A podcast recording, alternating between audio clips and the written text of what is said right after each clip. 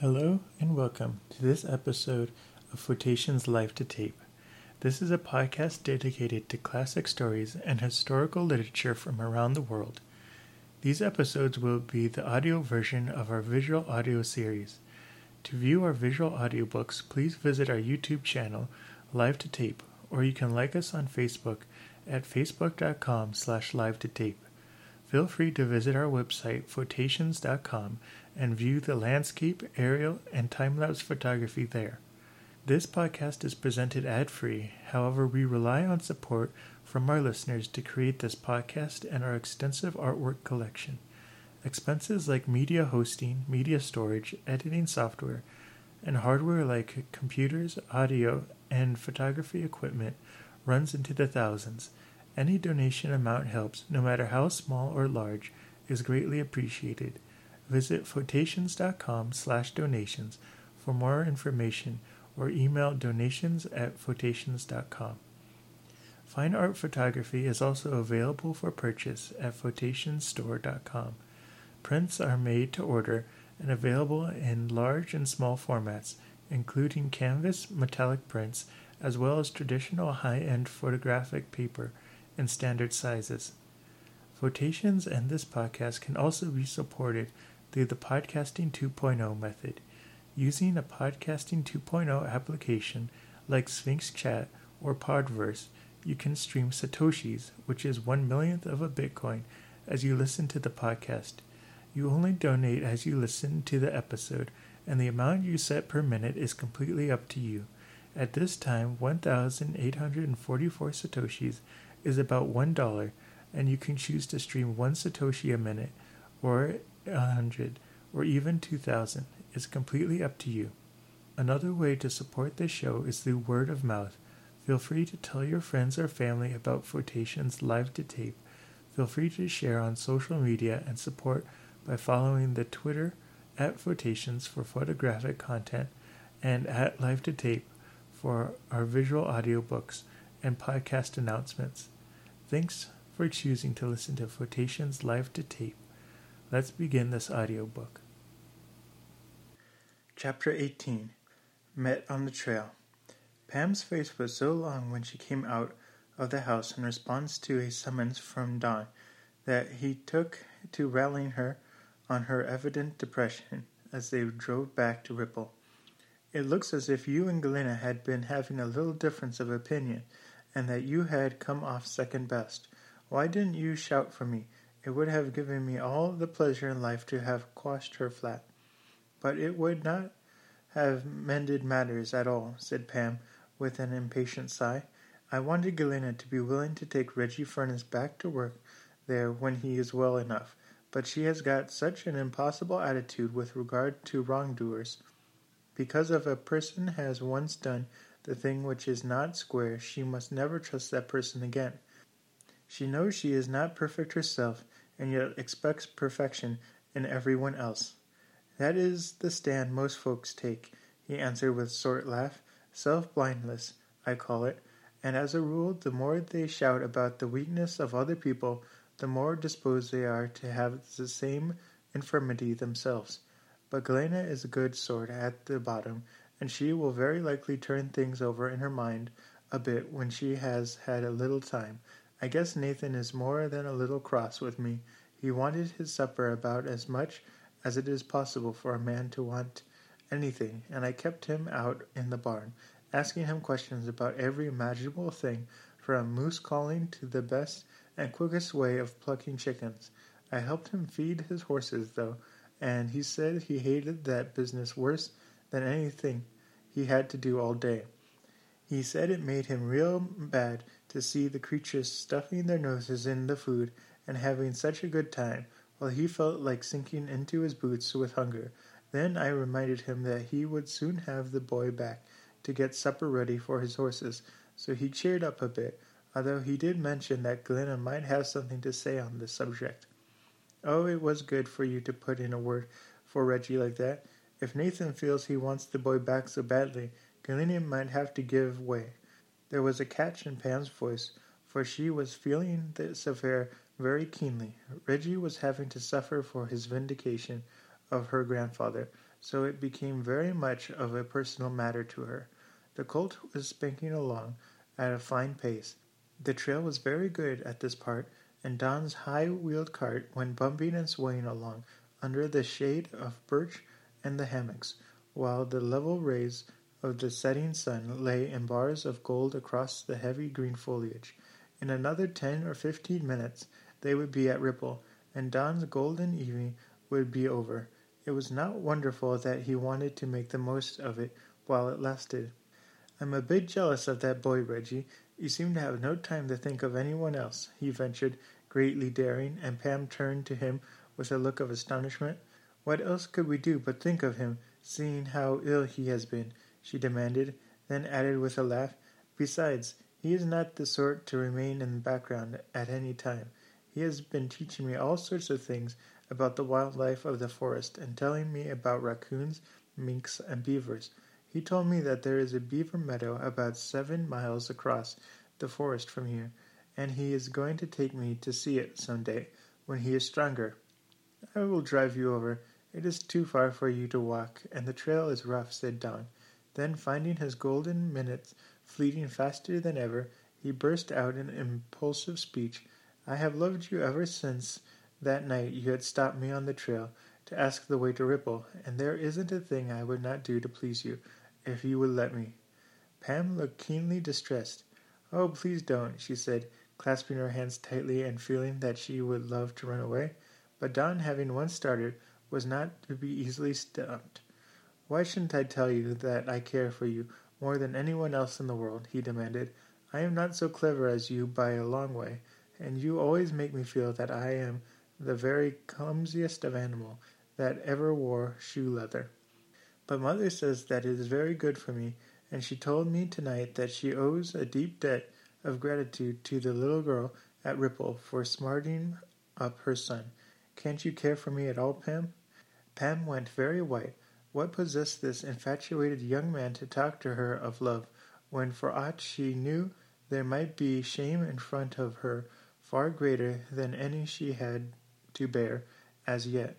It was fairly plain that her grandfather had been no hand in hurting of Sam Buckle, but it was quite possible he was involved in something else which would not bear the light of day, seeing that he must have fled from his home to avoid meeting the surprise party.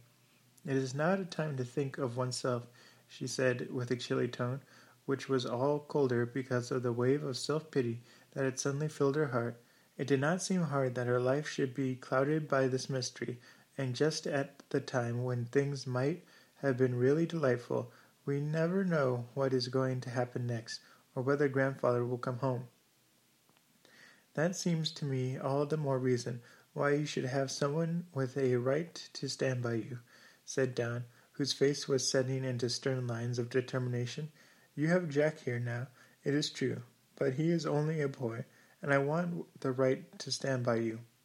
She shook her head, Speech was so difficult just now, and oh, she could have cried because her golden evening was spoiled, but in her way she was resolute as Don, and she was determined that she would avoid anything that might bring more suffering later on. It is very nice of you to want to shelter me, she said gently, but I don't need it. I mean, I am quite able to stand up under things without help. I could not let you care for me. I mean, go on caring for me when perhaps there is heavy disgrace to come on us in near future. Of course, we know now that grandfather did not hurt Sam Buckle, but we do not understand why he had to leave his home. We know he did not die in the forest because Mose Baguette knew a man who had seen him and talked to him. This was all easy of understanding, while we thought he had gone away because of what happened to his neighbor. Now it is maddening mystery and I can't begin to think of myself or to plan for being happy in my own way. I have to do my very best to keep the farm going so that it shall pay, and so that there may be a little money for grandfather if he comes home. I came to New Brunswick hoping to make a place for my mother and younger children, but my work seems to go in the direction of helping grandfather all I can, even though I have never seen him. Pam was talking now for talking's sake, she wanted to stave off all things which she instinctively felt Don wanted to say to her. She was stifling back to a very real heartache. They had been such friends and such real chums, and it was hard to feel that she must give up what she had had, just because circumstances would not let her give more. But she did not know Don quite as well as she thought she did. He received all she had said in very non-committal silence, and then, when the house of Ripple was reached, he said quietly, I can wait. You have not said that you did not care for me, or that there is anyone else, and nothing else matters. No, I won't come in tonight, thank you. It is getting late. I shall come over again and take you out when there is time, and things will be just as they were. Would they? Pam greatly doubted it. She would always be self-conscious now when she was with Don. The old comradeship would have disappeared, and she would feel it necessary to stand on guard always. It was quite early next morning when Galena Gittens drove up to the house in a smart little wagon that she had brought for herself from her own earnings. I thought I would just come over and see for myself if that pickle of a boy is getting better, she explained a little awkwardly. Nathan was saying last night that if he could not have Reggie back, Nathan was saying last night that if he had not Reggie back, he would have a hired man in the house for the summer. But I tell him we cannot get men these days, and so we have to be thankful to have boys. Nathan ought to have married years ago. Then maybe he would not be dependent on outside labor now. Sophie laughed quietly, for she led Galena across the big sitting room to the end bedroom where Reggie lay. Rumor said that back in those far-off years when he was a young man, Nathan Gittens had wanted to get married, but gave up the idea because of the objection of Galena. But then rumor is not much to be trusted, so perhaps Nathan had not been very keen upon matrimony. Reggie looked up, flushed scarlet, when Galena entered the room, but she walked across the floor with her usual brisk tread, saying in the matter-of-fact tone, Getting better, are you? Well, the sooner you are fit to work, the better we shall all like it.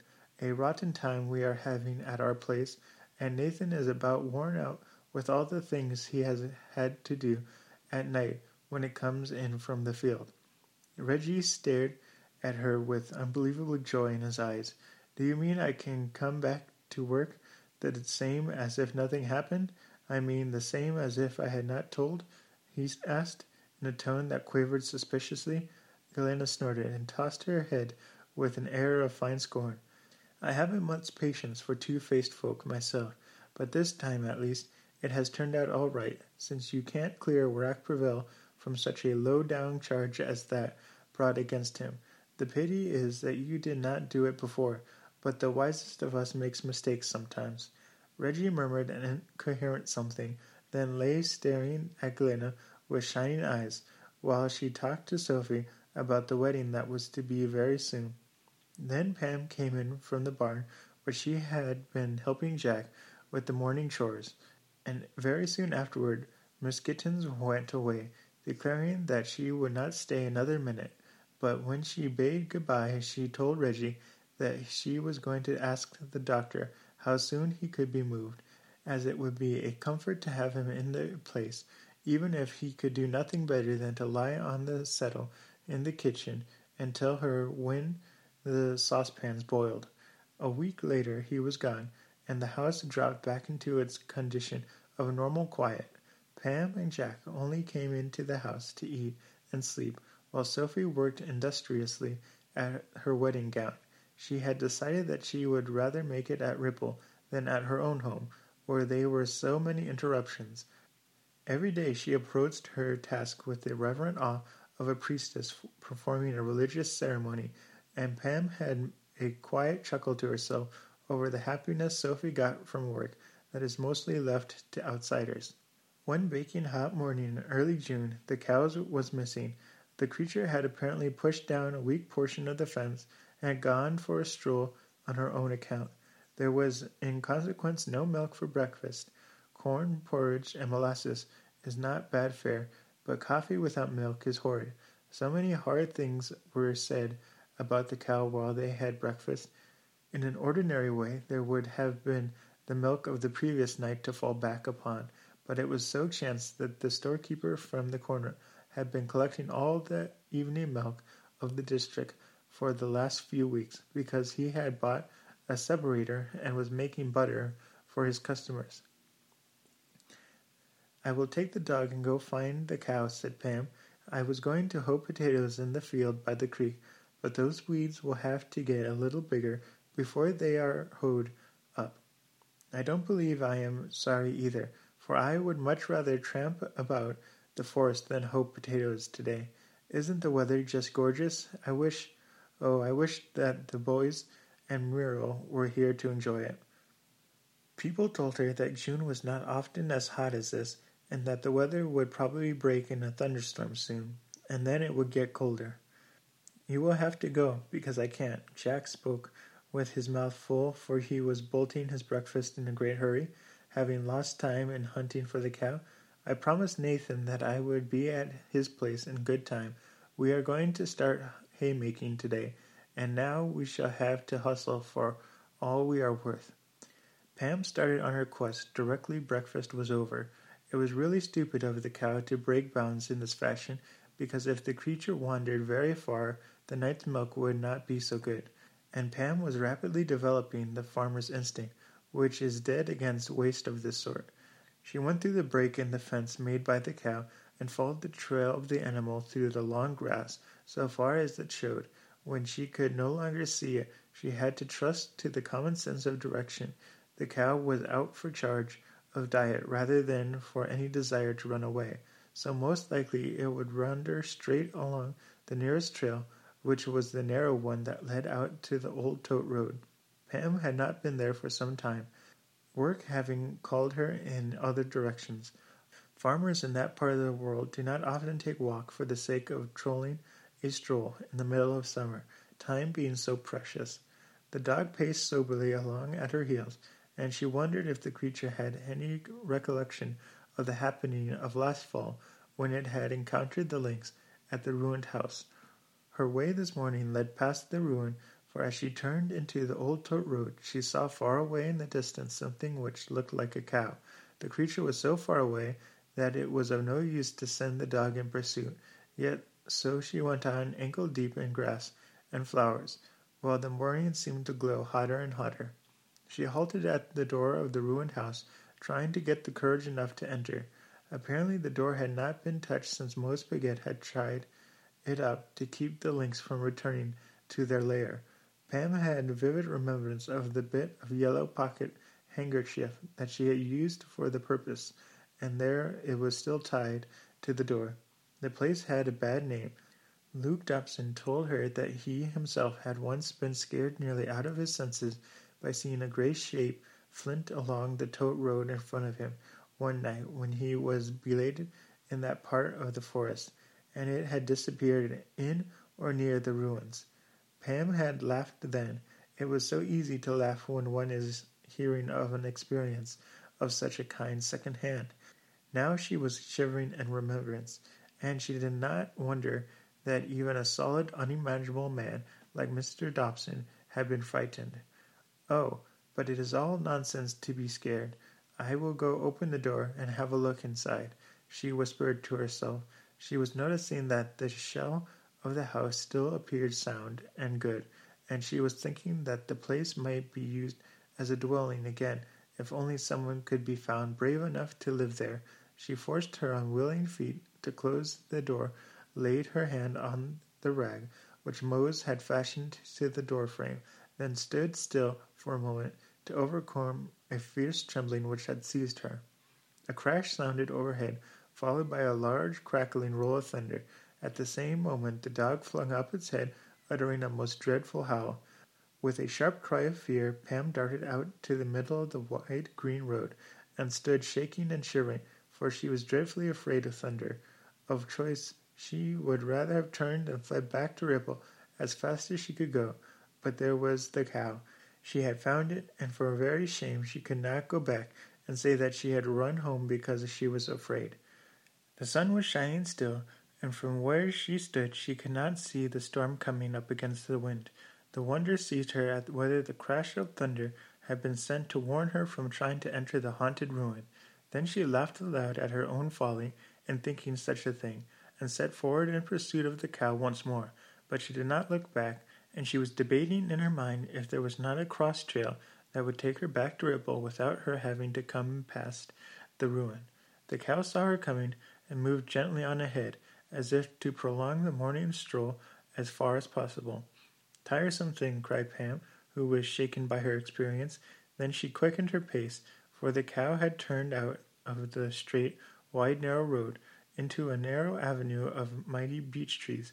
The sun was certainly clouding over, and the heat grew even more suffocating. She had left the great open space where the black spruce had been lumbering last winter, and had plunged into a dense forest of mighty beech trees. Here and there were dead trees and plentiful windfalls, that is, broken branches stripped off by the tempest in its fury. Another crash louder than before. A queer sensation of being stunned came to Pam, and she leaned against the tree to recover her breath. How dark it had grown! The cow was out of sight, and the dog crouched at her feet, whimpering as if frightened also. Then came a quick, darting flash, and a crackling, riving the noise, followed by a peal of thunder so mighty and overwhelming that Pam shrieked aloud in her terror, and yet could not hear her own voice. Such a dead silence followed that that her ears had fairly ached. A big tree towering above its fellows had been riven from summit to base by lightning, and to her terror and dismay she saw little crackling flames and a thin haze of smoke creeping about its foot. The forest was on fire. She could smell the burning. Everything she had heard or read of forest fires came back to her now, and she turned to flee. She had taken half a dozen flying steps backwards to the comparative safety of the old tote road when she remembered that Don had said to her one day that the effect that there would not be half so many fires in the forest if people who saw them start were there to take the trouble to beat them out. Could she do it? Would she dare go back to the burning tree? She was running with the wind, and if the fire grew, as sometimes forest fires did grow, then soon the flames would overtake her, and her life would be forfeit. Better face the danger now and stop it, if stopping it was possible. A moment she halted, and then fled back by way she had come, just as a loud peal of thunder crashed above her head. The smoke was blinding, it was last year's dead leaves that were burning, for the beech leaves only fell as the new growth pushed them up, except where they had exposed to the fury of the wind. She had a stick in her hand, and although she was nearly blinded by the smoke, she dashed into the circle of burning leaves and began beating out the fire. At her first efforts, seeming only to make things worse, instead of extinguishing the fire, she flickered the sparks here and there and started other fires. But she grew wiser, and she went on, and did her beating in Surrey fashion. The smoke was certainly growing less. She was gaining on the fire, and she was all ready to shout with triumph, when suddenly, without any warning, a blazing branch fell on the ground in front of her, so close that it was nothing short of marvelous it had not come right on her head. Looking up, she saw that the flames had been creeping up the side of the tree farthest away from where she had been working, and finding a rotten branch as inflammable as tinder, had burst into active conflagration far above her reach. Oh, the horror of it! Pam's courage shaken by the thunder and the fierce effort she had made to stop the outbreak gave way altogether. Now and again she fled. The dog had disappeared long ago. She had seen nothing of the cow since the fire began, and she was alone with this great terror. Never in all her life had solitude frightened her so much. The fire on the ground had been all beaten out, but for the blazing branch above her head, the danger would be nearly all over by now. There was another crash. Pam gave a sideways leap, just in time to avoid another decayed branch that came crashing to the ground, throwing out showers of sparks and starting another fire of dead leaves where it fell. She could now hear the flames crackling above her, and she was suddenly realized her own danger, for it was blazing branch fell upon her, must burst into death with no one to help her. She fled then, not back to the old tote road, for the blazing tree was between her and the trail which led that way, but straight ahead, by a trail she did not know. To her nothing mattered just then but to get as far away as possible from the burning tree. The trail she took was a cross trail, and five minutes later she emerged onto a wider one. Glancing distractedly right to left, She saw to her self intense relief a man coming toward her. He was a stranger. The first glance showed her that, but he looked so much at home on the forest trail that she made up her mind he was of the wilderness place. The forest fire has started. Can you help? she shouted as she came nearer to him. He looked at her and broke into a run. No need to tell a forest dweller to hurry when a fire has started. It is seconds that count when, and few of them make all the difference between ruin and security. Where is it? he shouted, and there was something in his voice that brought instant comfort to Pam, for she instinctively realized that here was a man who could grapple with the situation. This way she turned, and she was heading back the way she had come. She had forgotten the cow and lost sight of everything save the need of the moment. A blast of hot air struck her as she neared the tree, but a moment later she saw to her great joy that the fire was still confined to one tree that had been struck by lightning. The foliage of the forest was at present so green and tender that it would not readily flame. Scorched and blackened it might be, but it would have to be drier before it would burn easily. The danger lay in the bits of blazing branches that were falling from the stricken tree. There were large amounts of dead wood clumbered up the living branches, and it was these that were blazing so furiously. The man she had met overtook Pam. By the time she came in sight of the tree, he rapidly summed up the situation, for he plainly understood all about it. Beech tree struck by lightning, dead wood ablaze. Chief danger of spreading lies in the burning fragments that are dropping from the tree. We shall have to beat the fires out as they start. You have a stick. Come along. As he spoke, the man sprang forward, and using the stout walking stick he carried, started to beat out the flame of a particularly vigorous little fire that had started in great masses of dried bracken. What a difference between the wrong way and the right, watched Pam, fascinated by the way he was doing it, and quite unconsciously that a very active blaze had started within a few paces of her on the other side. Look out, called the man sharply. You will be on fire yourself in another moment. Oh, Pam started forward, with commencing hitting wildly and raising showers of sparks. Panic had seized her. Fire was such a horrible thing, and she was almost at the end of her self control. Slower, slower. Don't be in such a hurry, called the man, and then he left his own fire and came over to where Pam was trying to beat the fire so that it would go out. Knock the other stuff down on top of what is blazing. That smothers it out, don't you see? Be careful, shrieked Pam, looking up just in time to see a great fragment of blazing wood that was coming straight down on the man. Then, because he did not look up, to spring himself away, she rushed at him, pushing himself with so much vigor, and unable to save himself, he was bowled over like a ninepin. Just as he measured his length on the ground, the branch blazing furiously struck him on the boot and rolled harmlessly to one side. Thank you, he said, and picked himself up and again started on smothering the fire. There is an old proverb amongst the Micmacs to the effect that he who fights fire wants eyes all over him. I should have been in a sorry case if you had not come to my help just then. It is horrible, horrible. Shall we ever be able to stop it? Pam was very near despair, for it seemed to her that for every fire they beat out, three more started. Her arms were aching so badly that she could hardly lift her stick, but she struck to it because the man who was helping her kept shouting to her to come on, and worked with amazing vigor himself, which was tremendously infectious. He paused a moment to look at the tree that was blazing far above their heads. Then he gave a glance at the sky and dashed to one side and beat out a fresh fire. Came back to help him with one she was beating out, and said encouragingly, We shall do it, I fancy. The rain will begin inside ten minutes, and if it comes down accordingly to promise, the fire will be out in another ten minutes. We shall be as wet as if we had been waiting, but you will have saved quite a big forest fire.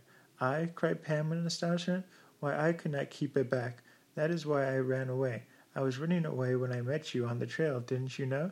I guess that was what you were doing. A small blame to you, for you might easily have lost your life, and no one any the wiser but when there are two, the danger is so much less, because one can help the other, as you did me when you bowed me over. It was dreadful of me, but there was no other way, said Pam, and she cried out in dismay, for the rain was suddenly flung upon the forest, coming down with such force and violence that her breath was nearly taken away, and she could only lean against the tree and gasp. Our work is done, said the stranger, who seemed in no way disturbed by the downpour, and as there was nothing more to do, we might as well be moving. Can you direct me to the house of Mrs. Sam Buckle? I am not sure, but I think so.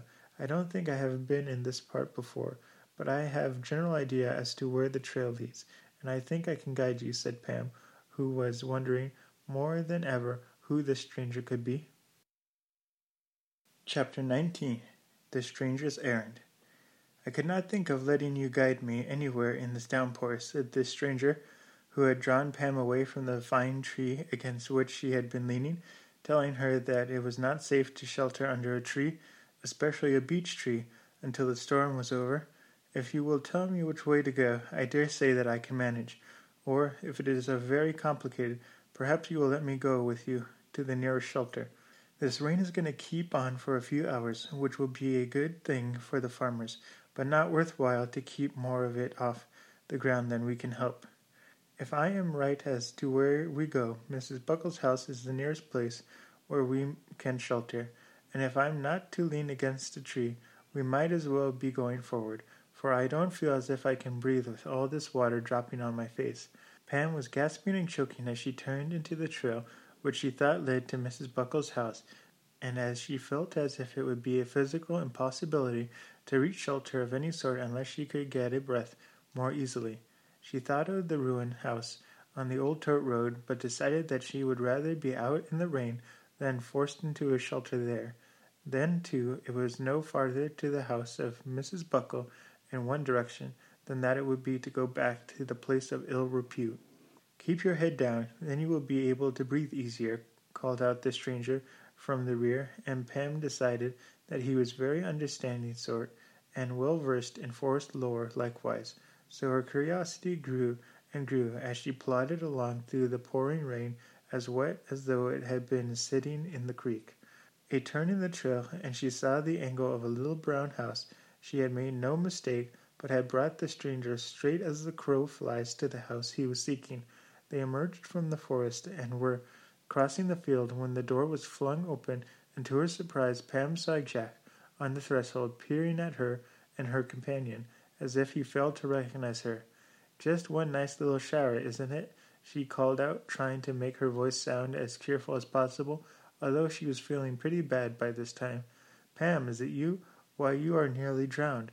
What has happened to bring you out in such a downpour? demanded Jack, darting out to help her along those last few steps. I went out to find the cow, she explained, then reaching the door, paused at the threshold, for the house was clean, and she could not bear to enter in such condition. At the moment Mrs. Buckle came upon the scene, and bursting into a torrent of exclamation and questions, dragged Pam indoors to find dry clothes. Then she made Jack take a stranger away to the barn to change into a suit of her late husband's. She talked all the time at her very fast rate, and gave Pam no chance at all of explaining how she came to be in such a plight. The rain stopped almost as suddenly as it began. The clouds were breaking and the sun was coming out when Pam emerged from Mrs. Buckle's bedroom wearing an old washing frock of her hostess, which was much too short and much too broad for her. But it was at this moment that Jack came hurrying in from the barn, crying excitedly, I say, Pam, why didn't you say that it was Sophie's policeman that you had in tow? My word, isn't he a fine chap? Won't she be pleased to see him too? Is that Mr. Lester? cried Pam in amazement.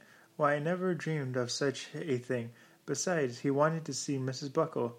I suppose he can want to see whom he pleases, retorted Jack. Then, as the stranger came along, looking grotesque and floppy clad in the deceased Sam Buckle's best blacks, he was graced enough to burst into a shout of laughter, in which he was joined by Pam, who simply could not help her merriment. It is not fair that you should laugh at me, Mrs. Walsh, for your own things are not very good fit, said George Lester, and then he shook hands with her, telling her that he was glad to see her, but that he had guessed who she was when they were putting out the fire. Why did you not tell me? she said, reproachfully. If you had, had said who you were, we would have struggled on as far as Ripple instead of coming here. for of course Sophie wants to see you. But I had to see Mrs. Buckle, and it is business first, you know. He spoke in a quick, firm tone, and, looking at him, Pam decided that certainly Sophie had made no mistake, and that there was a man of whom any girl might very reasonably feel proud. Jack and I will go across the barn and wait while you do your business. Then we will guide you to Ripple. Sophie is staying there with us, you know. Pam spoke a little uncertainly, for after all she did not know how much Mr. Lester might know of the movements of his betrothed. My business is rather public and private, at least, so far as you and your brother are concerned. You had better stay and hear about it. Then we will go to Ripple together. Sophie told me in her last letter that I should find her staying there. Mr. Lester then turned from Pam to speak to Mrs. Buckle, and Pam sat down on the nearest chair, feeling tremendously curious as to the errand that had brought George Lester to this house before he made any attempt to see Sophie, from whom he had been parted for a year. Amanda Higgins had gone home for the day to help her mother, so there was only Jack and Pam with Mrs. Buckle when George Lester began to state his errand. I think you used to know a man named Mose Baguette. He was looking at Mrs. Buckle as he spoke, and Pam felt a queer contraction in her heart as she told herself that Mose was dead. She was sure of it from the stranger's manner of speaking. Yes, I knew him, but I'm sorry to say he was not very well worth knowing, answered Mrs. Buckle. He was downright good to my poor husband when he was dying, but the fellow played me rather a dirty trick afterwards, in going off and leaving me in the lurch just at seating time. I can't think how I would have got through it if it had not been for Mrs. Walsh and her brother. The way Mose treated that poor little half brother of his was shameful too, so I'm not to say very proud of his acquaintance. The man is dead. George Lester spoke in a quiet tone, but his voice sounded loud in the ears of Pam, who had difficulty in suppressing a sigh. She was thinking of all the tragedy that lay behind the wasted days of Mose Baguette and Galena's spoiled life, for spoiled it had been to a certain extent. Mrs. Buckle threw up her hands in surprise. Dead, is he? Well, the world isn't much the poorer anyhow. Not but what he had his good streaks, but there, a man would be bad indeed if there was not some good in him. Did you know that he had a quarrel with your husband? asked George Lester, who had opened a bulky pocketbook that was busy sorting papers. Why, no, Sam never told me anything about it, replied Mrs. Buckle. Pam gave a sudden start as a wonderful possibility flashed her mind. She went rather white too, and there was a sound of surging waters in her ears so that the voice of George Lester seemed to come from her from a great distance. Two nights before I left Donfortborough, he was saying we had a word about us of a shooting affray at a saloon in the mining town at the bottom of Black Crowd Pass. Things were pretty lively down there as a rule, and we have to go fully armed. We have to use our weapons too, for mostly that man is safest who is first in with the shooting irons. On this night I went down with one other man, and we found that there had been a fight between two of the miners, and the one getting the most of it had pulled out his revolver, shooting wildly. He did not hit the man with whom he had been fighting, but another man sitting in a far corner got the bullet in his chest. It was easy to see the poor fellow had been badly hit, and one of the boys started to ride for the doctor. Fifteen miles he would have to ride on a bad trail, and the rain was coming down at a pour. We made the injured man as comfortable as we could, but we could not do much, for it was a hopeless case from the first. I stayed with him, for I knew most of what was best to be done. I took the medical course before I joined the mounted police, and that is such a help at times like this. I told the man that if he had anything to say, he better out with it while he had the power to talk. Then he told me his name was Mose Baguette, that he came from the part of New Brunswick, and that there was something on his mind that must be told before he died.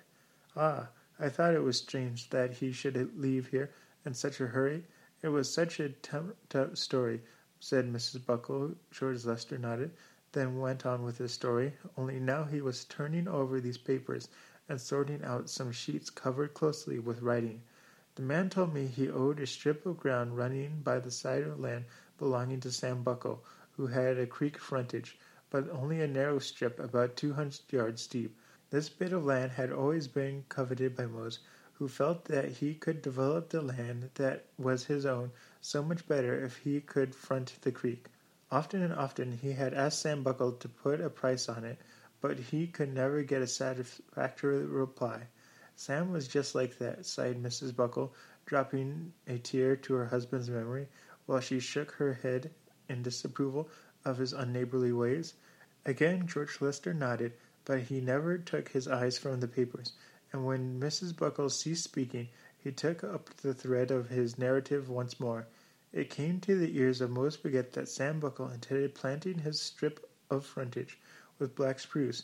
The young trees had been already bargained for, and were to be planted before the frost came if the ground could be got ready. This was like a death knell to the hopes of Mose, and he determined to make one more effort to get Sam to put a price on the land. He had made up his mind that if he could get a hold of that piece of ground, he would leave off his lazy ways and work hard to retrieve the past. He would have a sawmill on the creek, and he knew that with the help of his young stepbrother he would be able to make his venture pay in very quick time. He went in search of Sam Buckle directly he heard the rumor, and meant to have it out with him and to know for certain that he had to expect. When he got nearer to his house, he saw Sam leaving the door and going off across the field in the direction of Ripple, so without approaching the house, Mose started in pursuit, for he guessed that the other was going to a fence which had been a bone of contention between Sam Buckle and his neighbor for many years past. When he reached the place, he found Sam Buckle in a towering rage. It appeared that Sam had been working on putting up a fence on the previous day, and that Rapperville must have come at dawn and chopped it all down, and then gone away in such a hurry that he left his axe lying on the ground. Mose started on his grievance right away, asking Sam if he was neighborly, kind, or Christian to try and take the bread out of a man's mouth. Sam answered that he treated his neighbors as his neighbors in their turn treated him. He then pointed to the demolished fence and to Rack's axe lying on the ground and said that because of that last outrage from the old man at Ripple, he would do as he chose about planting his footage with black spruce. It was his right to do as he liked with his land, and no one should stop him. Then Mose seemed to go mad, and flying at Sam, the two fought, only as madmen will. Of course, Sam got the worst of it. Mose was the younger man. He was, too, the man with the grievance, and that lent power to his arms. Well, his passion gave him double strength, but it was not until Sam dropped apparently dead at his feet that he realized where his strength had led him. Then he was afraid and fled, for the curse of Cain was on him, and he believed that he had killed his fellow man. Oh, why did he not come for help straight away? We might have saved poor Sam if only help had been there in time. The doctor said so, wailed Mrs. Buckle, while Pam cried from sheer sympathy and Jack sat staring out through the open door, making the most horrible grimaces at the landscape, as if the peaceful scene in some way offended him. A good deal of misery would have been averted if only people would own up when they have done wrong, remarked George Lester. Then he went on again. It was not until quite late in the evening that Mose chanced to hear that Sam Buckle was still alive.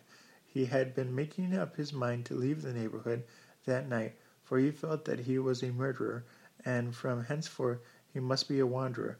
If Sam was alive, however, then there was hope for him still.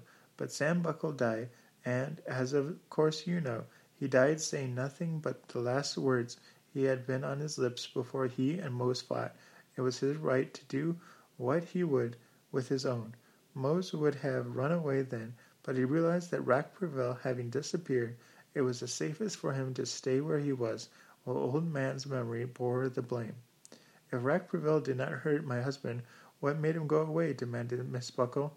That is what we want to know, put in Pam, brushing away her tears and looking at George as if she expected him to explain that mystery also. Ah, there is more than I can tell you, he replied, but doubtless time, which has cleared this mystery, will clear that one also. Of course, I was not able to know anything about it, I had no acquaintance with the old man, but from what Sophie had told me in her letters, I should incline to the belief that either he went away because he felt he did not dare stay where he was any longer, or else that something happened to him. But he has been seen, put in Pam in a jerky tone. She always hated to speak of this because of the circumstance seemed to write the old man down in a wrongdoer straight away. A man met him at a lumber camp in Black Country last winter, but grandfather did not like being recognized. What man was it? asked George Lester quickly. It was plain he doubted the evidence, and Pam made haste to state her authority. It was a man named O'Brien, who used to work for Mr. Luke Dobson at Hunt's Crossing years ago. He told Mose Baguette of this meeting with grandfather, and he spoke of it also to Dr. Grinson, but he said he had told no one else because he was afraid of putting the police on the track of grandfather's whereabouts. If it was that O'Brien, Cassidy O'Brien, his full name was, then we shall never know more about it than we do now, for he too is dead, said George, referring again to the papers in his hand. You remember the night when someone entered the house at Ripple and took the money from the desk?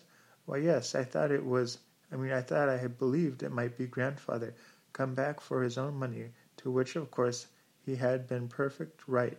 Pam's tone always became defiant when she spoke of her grandfather's supposed return. How much she hated having to defend that coming back, no one but herself could know.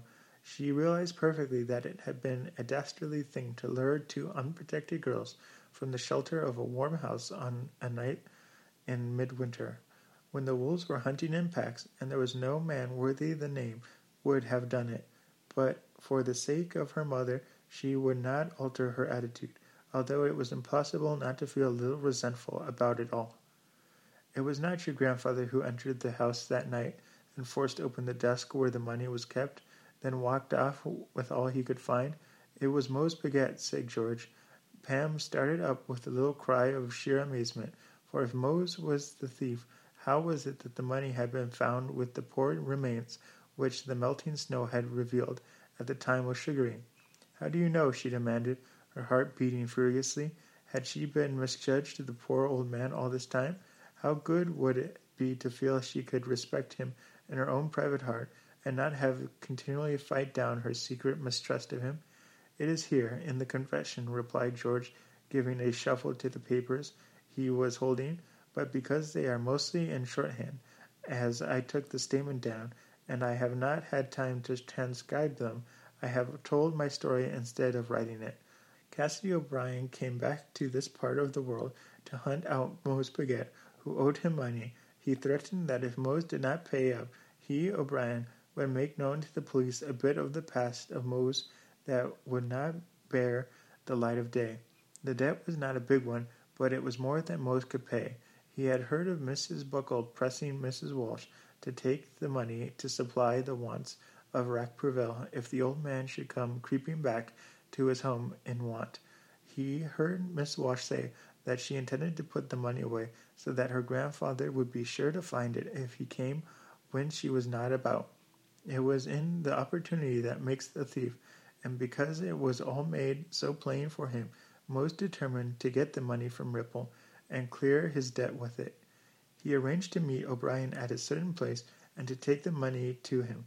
It was fifty dollars he owed the man, but he was not sufficient to pay all, so he kept some of the cash for himself and gave the rest of the cash and the paper money to O'Brien, who vowed that he would go straight to the police and tell what he knew. Apparently he must have started for the direction in which his remains were found, would seem to point to having tried to hit the trail to the police headquarters. Either he sat down and was frozen to death, or else he was chased by wolves and died that way. This we shall never know. Mose was amazed to find that his old enemy made no sign, but when the bones were found in the forest, it seemed to him that if fate had been working for him, and henceforth he had nothing to fear. When Jack Walsh came out from England, and suddenly the blow of which Mose had stood in dread fell from a most unexpected quarter, he was coming into the house to see Mrs. Buckle about some small matter connected with his work, when to his horror he saw Mrs. Buckle with Sam's watch in her hand. He had taken away Sam's watch and the money in the man's pocket after their fight. just to make it look like a case of robbery and violence. Then, when he had been so ill in St. John from the after effect of mauling he got from the links, he had sold the watch to pay the doctor. My word, cried Mrs. Buckle, he was a bad lot to rob the man he had knocked about so badly. He had got out of the street, and when once a man gets on the slant, there is no saying what he will do, replied George, who was then went on to tell how Mose had worked his way out west, tackling backwards and forward in the going, in order to hide his trail. But the fugitive had known no rest and no peace, and had faced starvation and hardship, until the last he had come by his death wound in fray between two strangers, when the bullet meant for another man found in his breast. It was indeed a sad and tragic story. There is one thing for which I shall be grateful to my dying day, said Mrs. Buckle between her sobs, and that is that I never attempted to visit what I supposed Rackperville had done to my poor man on his granddaughter. She was always been a dear friend, and though sometimes I admit I felt a bit wicked about it all, I stuck to what my instincts told me, and that I am just more glad about it than I can say. You have been truly good to me, and to Jack too, murmured Pam. Then, the confession having come to an end, she declared that they must be going, for it was not fair to Sophie to keep Mr. Lester away any longer. I will come with you, said Jack. When I got to Mrs. Gritton's place this morning, Nathan told me that he could not get the machine until tomorrow. So, of course, we could not start haymaking, and as he did not need me, I came over to put in some time at Mrs. Buckle's, hoeing corn. Then the rain came, and I bolted indoors for shelter, and that is how I happened to be loafing around, apparently doing nothing in the middle of the day. Pam laughed. It was rich to hear Jack trying to explain that he was more industrious than he looked, for those who knew anything about it all had no trouble in making up their minds as to the hard work, though he always seemed to think that he might do a bit more if only he were a little more energetic. But it was not Jack or his doings that interested her most just then.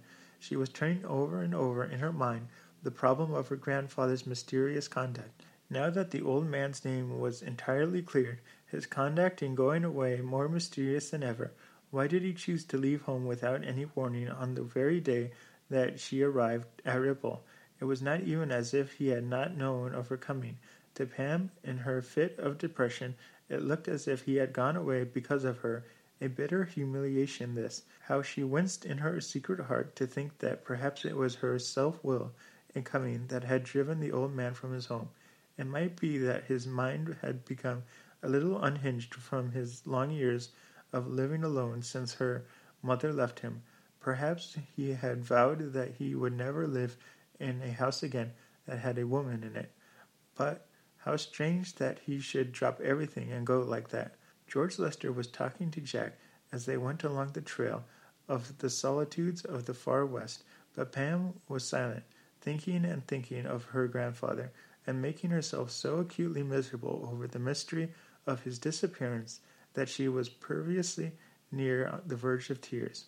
Then Jack began to speculate on what Sophie would think of her betrothed husband trickled out in the go-to-meeting garments of the late Sam Buckle.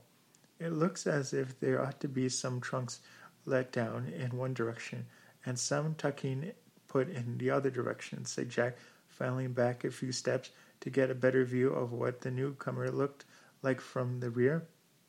Get in front of me and see how I look from there, said George.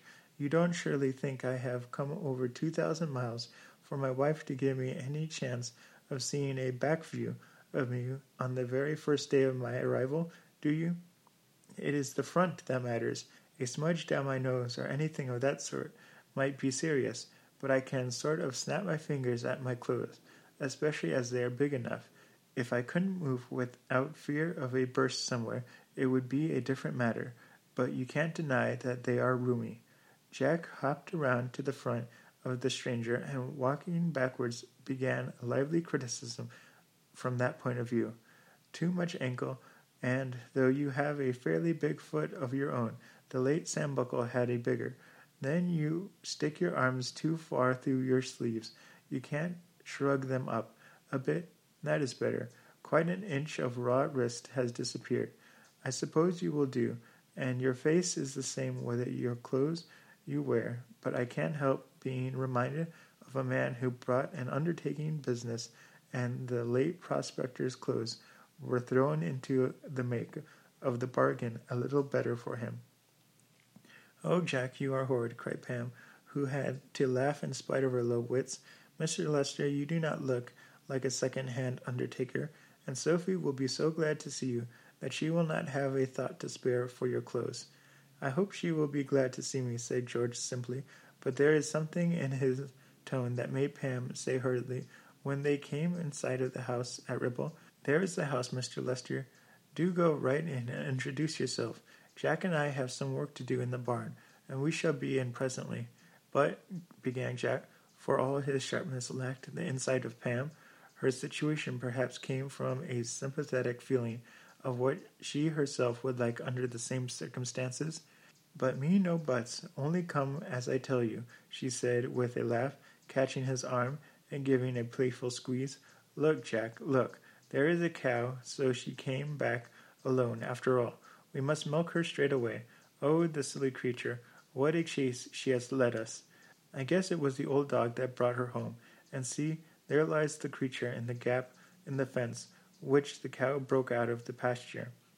Jack and Pam turned absurdly across the grass to where the cow was feeding as quietly as if she had never broken bounds.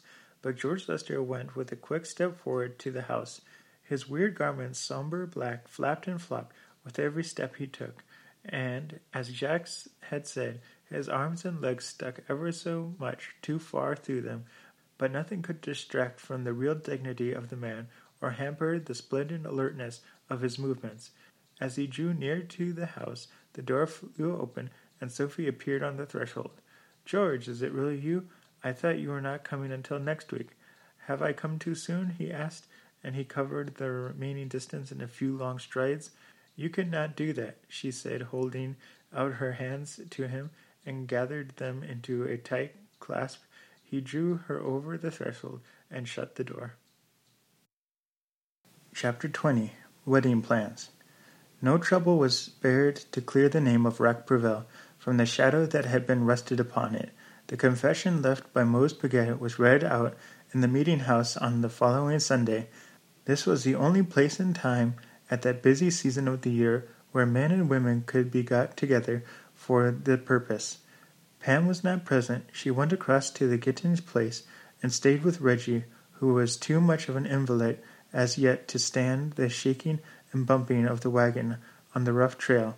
Galena insisted that she was going, and she left the house tricked out in the smartest clothes she possessed, and clambered up into the wagon to sit by the side of her brother, and looked as hard and as defiant as you please. Just as the wagon started, Pam, yielding to an impulse, ran out, and holding up her hands to Nathan to wait a moment, clambered up the high step, then flinging her arms around Galena, she gave her a bear-like hug and a warm kiss. What is that for? demanded Miss Gittens in a cautious tone and she tossed her head, making the roses on her very much beflowered hat nod vigorously.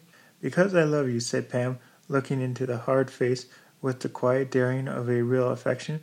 She added with a trifle of hesitation, I shall be thinking of you every minute of the time you're at the meeting. Which means you think I ought not to go, but I should like to know why. Again Galena tossed her head, with the rose nodded in reply. It is splendid and brave of you to be able to bear it, but I am afraid you will find it very hard. That is why I came. Pam reached up and dropped another kiss on the cheek of Galena, then slid down from the wagon with a nod to Nathan and a token that he could go on. Her eyes filled with tears as she watched the two elderly young people bumping placidly across the rough pasture in the little wagon. She wondered if she could ever go to a meeting to hear a confession of Don's read to clear the name of someone of wrongful imputed crime. Of course, she and Don were not betrothed. Pam had not really owed to herself in plain speech that she loved him, but standing there that morning, watched the backs of Galena and Nathan, she told herself that she could not have borne it. Then she went back to the house to talk as cheerfully as possible to Reggie, and to make the leaded foot hours pass for him as pleasantly as might be. Reggie was very white faced this morning. He was grieving over his brother's death in a fashion that seemed strange when one remembered the callous neglect of Mose. You see, I had him to look after. Ma left him to me, and I can't help feeling that I have left something out that I ought to have done. The boy's tone was so wistful as he spoke that Pam found her heart aching for him so badly as to make her forget how sorry she had been for Galena. Really, when one comes to think of it, there are so many people to be sorry for that one's own private and particular pain has mostly to be thrust into the background. I think you did everything a boy could do, but it is hard to influence a man, you know. Pam spoke soothingly, thinking that if Mose could ignore the affection of his small stepbrother and leave the child as he had done, there could not be so much good stuff in him. Reggie spoke as if he had read her thoughts. Mose would have been different if he had seen anything ahead of him that he could reach. Things were terrible against him. When Galena threw him over because he was lazy, she ought to have said that if he had worked hard and showed willing, she'd hitch up with him again. But what she did say was that she hadn't no use for lazy people, and that was all. Then there was that bit of creek frontage. If only Sam Buckle would have put a price on that, then Mose would have stirred round and found the money, and he would have been so busy getting what he wanted that he wouldn't have had time to be lazy. His trouble was that he could not have what he wanted, and that he lost heart. Pam put her head down close beside the thin white face on the pillow. Perhaps Galena lost heart too, she said, and that was why she was not wise as you wanted her to be. You will have to leave it now, Reggie, because it is all over, but you must not think hard things on Galena, for I am sure she is suffering horribly. I should say she is by the way she tries to hustle Nathan around, but she takes a deal of pushing to get him to move, so it does not matter. She is downright good to me, and I like living here. I hope they will let me stay always. They won't lose by it in the long run. I am sure they will not, said Pam. Then she fetched out the Pilgrim's Progress, which was one of the few books to be found in the Gittens' house, and read to him the stirring account of Christian's fight with Apollyon in the Valley of Humiliation. It was when she looked up to answer some eager question of his that she caught a glimpse of a figure in a very much beflowered hat coming rapidly across the field, and she realized that Galena had found the ordeal too much for her after all. There is the book. You can read about it yourself if you like, she said, thrusting the musty smelling volume into Reggie's hand. Then she rose from her chair and hurried to meet Galena. I could not face it. I made Nathan stop the horse and let me get out, said Mrs. Gittens, who was very pale under the smart hat. He wanted to turn around and drive me back here, but I just would not have it. Folks would have been able to talk fine if we had been both away from the meeting, but if Nathan was there in his place, it would only look as if I had stayed at home with Reggie. I can't help feeling that it was partly my doing that Mose went so wrong, and I am a miserable woman today. Pam slid her arm through Galena's and turned with her to the strip of forest that still remained on one side of the home pasture. There were big trees there, spruce, birch, and maple, and to walk in their shade on this glowing summer morning was like being in some vast cathedral. There was the hush and the calm of the cloistered building, and the sense of nearness to infinite. Oh, the forest was wonderful on a day like this, especially when one could turn away from the sordid little brown house and its clustering barns and piggeries that stood at the edge of the forest fane. Galena was sobbing and mourning in her pain all the way back from the place where she had stopped the wagon. She had walked with her head in the air and her mouth set in hard lines of endurance. But when Pam had met her with the silent sympathy and had drawn her into the shade of the trees, her stoic broke down, and she could only sob in her misery. If I could have the past over again, wailed the stricken woman, you have the present and the future, Pam reminded her, with the rare wisdom which came to her in moments of need like this. What do you mean? demanded Galena sharply. Mose is dead, and you can't bring the dead to life. So the past is past done with, altogether, I take it. For him, not for you, ventured Pam softly. How fearful she was of saying the wrong words or uttering a word too many. You have the boy left, and the mistakes you feel you made with Mose can be rectified with his brother. Reggie is not Mose, snapped Galena, and Pam fairly winced at the reservation of heart hunger and exceeding wretchedness that the words revealed. No, I fancy he is much better stuff than Mose, so much more worth the helping, replied Pam. After much hesitation, she ventured to say, gently, Don't scorn him too much when he goes wrong. You could not expect a boy brought up as he has been to keep always above reproach, but it will help him to recover when he stumbles, if he knows you love him all the same. I wish I was dead, moaned Galena, and she looked a real tragic figure, her eyes swollen and red with weeping, her smart hat tipped rakishly askew, and her equally smart blouse pulled open at the throat, where she had clutched it in order to give herself more air. No, you don't, said Pam cheerfully. Down at the bottom, you are just as glad to be alive as I am. You are very miserable just now, but when you have had a rest, you will feel better. Shall I run the house and fetch a rug for you to lie out here, or would you rather go to your own bedroom? Oh, I will go indoors, thank you, and lie on my own bed like a Christian. Galena turned back toward the house with something of her old arrogance as she spoke. I don't hold it with sleeping rough when one can get shelter. Besides, the wind in the trees makes a noise when you have nothing to do but listen to it. And creeping things in the grass all seem to talk at once. Oh, I have no fancy for lying on the ground when I have a decent bed to go to. Pam laughed, but she made no further protest. It was good to hear the old dictatorial tone creeping into Galena's speech. It was a sure and certain sign of returning spirit and courage. They went to the house together. Then Pam went back to amuse Reggie for a while, and Galena went to her own chamber. Nathan drove Pam back to Ripple when he got home from the meeting, and he imparted a piece of news on the way that made her cry out in dismay. Two of the young Grinsons had sickened with something that looked like scarlet fever, and the doctor would not allow Sophie to enter the house when she went home that morning. How dreadful for poor Mrs. Grinson, cried Pam, and indeed the doctor's wife seemed to have anything but a rosy time with those children. Whatever will they do about the wedding? Mrs. Grinson will have to be married from some other place, replied Nathan.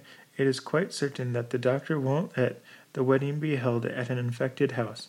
He is always preaching to others to take care when there is an infection about, and he is bound to do as he tells other folks to do. It is a chance for you, but if you do not want to bother, there is plenty of other people ready and willing for the job. What do you mean? demanded Pam, turning a startled look on her companion. Nathan cleared his throat, making so much noise over the business that the horse mistook it for a command to make haste, and tore onward at top speed, so that its driver to quiet it down before he could say what was on his mind. Then he wanted to cough again, but did not dare because of upsetting the nerves of his horse. It is like this, he began at last, and his speech was slower and more lumbering than usual. Mrs. Grinson has been in your house all winter, and you would have been hard put to do it without her. Indeed, I should, said Pam in fervent outburst. Well, then, it is for you to insist that you shall have the wedding at your place. But we haven't things for a wedding, cried Pam, aghast at the bare suggestion. There are two cups with handles and one without. We have four whole saucers and a half. There are six plates in the house, and about three dishes, and all other things to correspond. Sophie wants to have a big wedding. That is, she asked a lot of people, and and it is horrid to have to say it, but it is the truth. We have no money for a show of that sort. Besides, it is grandfather's house, and oh, suppose for yourself what would happen if he came home in the middle. Nathan laughed, and his great guffaws rang out with astonishing noise on the noontide stillness of the forest, and distressed as Pam was at the thing which had been suggested to her, she could not help laughing also. I will admit the poor old fellow might have reason for a complaint if he come back to find the place stuffed as full of women and girls as it would be if a wedding is held there, said Nathan. You want him back, though, and everyone wants the mystery cleared up about his going, and as the wedding will certainly bring him back if anything will, I should just advise you to get on with it as fast as you can and to keep smiling.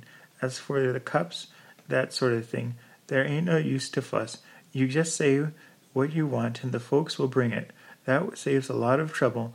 We don't give wedding presents in these parts because we can't afford it, and we haven't the sort of stories that sell the kind of trash that is used for that purpose. But when anyone is asked to a wedding, they can understand that they will have to provide some of the food, or lend crockery or tablecloths, or truck of that sort. Only they mostly wait until they are told what is wanted, because it saves confusion. What a perfectly lovely idea, cried Pam, with her eyes shining, as they always did at any mention of frolic. Thank you so much for telling me where my duties lie, but you will have to stand by me if grandfather should suddenly appear on the scene, for I can imagine that the poor old man would be simply horrified at the bare idea of a wedding at Ripple. Perhaps if there had been any wedding at Ripple in bygone years instead of a runaway match your mother had to make, things would have been happier all round. But don't you worry, Miss Walsh. We will all stand by you through thick and thin, though I am thinking you don't need much outside championing when the doctor's son is knocking around, for he is one for making things hum. Nathan had had his joke, and he had appreciated it so immensely that at the sight of the crimson he had called into the cheeks of Pam, he burst into another guffaw that ended with a choking fit, and Ripple was reached before he had properly recovered. Will you come in and have some dinner? asked Pam out of politeness, though she did not really want him. But he had driven her home, and it was getting late, so she had must ask him. No, thank you, and you don't want no company either. Just you get indoors and fix up about the wedding before anyone else chips in. And when you ask me and Galena, you ask her to bring food, and you ask me for the loan of our ma's best china and tablecloths, and Aunt Selina gave us. Oh, suppose the china got broken, cried Pam, and Nathan swung her head to the ground. A good thing if it did. Then we would buy a common sort that was not too good to use. I don't hold with things that you can't use, so you can smash the lot, so far as I am concerned. Nathan waved his hand in an airy flourish as he clambered back into the wagon, and then drove off along the trail he had come by, while Pam went into the house with mingled feelings for she'd rather doubted her ability to organize a proper wedding for Sophie, and yet she owed her friend so much that she would gladly do anything toward paying part back of it. Jack was in the kitchen getting dinner ready and told Pam that Sophie had gone upstairs to lie down, saying she did not want anything. Did Nathan tell you that two of the kids have scarlatina, and so Sophie can't be married at home? He said she is frightfully down about it. George being away for the weekend makes it all the worse for her because she hasn't him here to say comforting things to her. I am going to say comforting things to her, announced Pam, with her head in the air, although her heart was beating fast with excitement. We are going to have the wedding here, Jack, and we must make the biggest splash possible. And we must make the biggest splash possible just to show Sophie how really we appreciate what she has done for me.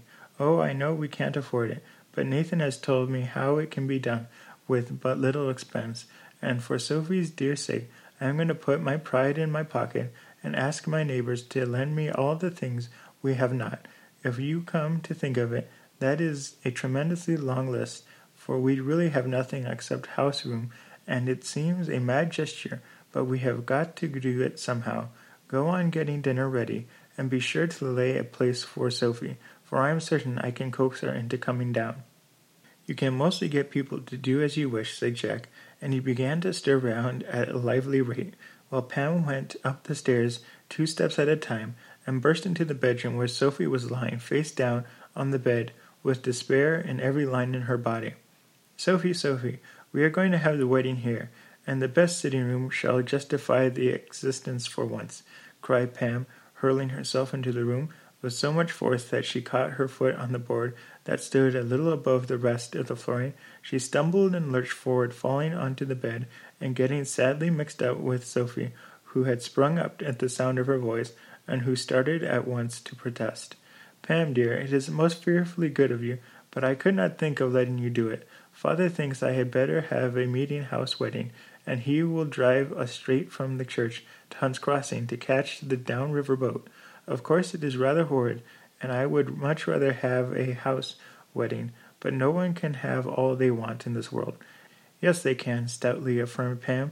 People can always get what they want, if only they are willing to be careful only to want what they can get. We are going to have a gorgeous time, dearie, and I am really grateful to those children for um, taking fever just now and giving me a chance to pay back something of my debt. Pam, you must not take that money you had for the spruce. I could not bear it, cried Sophie. Don't worry, that money shall not be touched, my dear. I am going to do the wedding at the expense of my neighbors. Nathan Gittens has put me on to the idea, and I am going to run it all for I am worth. He told me to ask for his mother's best china and loan of it, you know, and her tablecloths. He says that we can smash up the china if we like. Isn't he a dear? Of course, we could do the wedding that way. People often do. But, Pam, it will be most fearful hurting to your pride. Just fancy how you will feel when you are pouring out the coffee if that awful Mrs. Brown should say, Be careful how you spilled that coffee, Miss Walsh. I paid top price for it, and I can't abide seeing things wasted. Oh, you would just squirm. I am going to enjoy every bit of it, announced Pam in a valiant tone, and she meant what she said. Put your hair tidy and come down to dinner. I am fearfully hungry. We must make out lists of what we want for the folks to lend us today. By the way, who has a nice new sitting room carpet? That will be the first necessity, for you can't stand up to be married on bare boards. It would have been bare boards at the meeting house. Oh, Pam, it is lovely of you not to mind asking for things. I had set my mind on a home wedding, and this house is just made for weddings and things of that sort. There is so much room, and the sitting room is so big. Sophie was standing at the glass now, and winding up the heavy masses of her hair with quick fingers. All the despair was gone from her figure, and she looked almost radiant, in spite of red eyes and swollen nose. Make haste down. We have got to hustle. Oh, I wish I could think of someone who had brought a new carpet this spring, for I do want you to have something gorgeous to stand upon. I know what I will do. I will get Galena to drive me to the house over the ridge, and we will make a sympathetic house to house collection, the same as they do in England when they want to have rummage sales. Oh, it will be great fun. Pam, you are shameless. It will be absolute begging, laughed Sophie, and then she came hurriedly downstairs in the wake of Pam and Jack gave a long whistle of pure amazement. His vast vision of her had been dismal enough. She had walked with him across the forest from the meeting house, punctuated the distance with her sobs, and he had wanted to run away as badly as he ever wanted to do anything, for this was a form of grief that he could not understand. To his way of thinking, a fussing wedding was more bother than comfort, and provided she got married, nothing else really mattered. Pam understood things better and was able to view the situation from Sophie's standpoint. Although the long dark winter Sophie had sewed and planned, her plans had all centered around her wedding day. Her new home would be a back district of the far west, so distant that her imagination would not stretch so far, but her wedding she could see and fancy, and she had planned and planned for it until she was perfect as to detail. Then came the crowning disaster of being shut out of her home by an infectious illness of her younger children, and her house of cards had tumbled all about her ears. A disaster of this sort would not have meant so much to Pam, for she was cast in different mold, and the details of her wedding would not have mattered at all. But she sympathized so keenly with Sophie that she was ready to go to almost any lengths on behalf of her friend. Dinner was a merry meal, with a pencil and paper in constant requisition for jotting down the things that would be required to give Sophie a really good send off.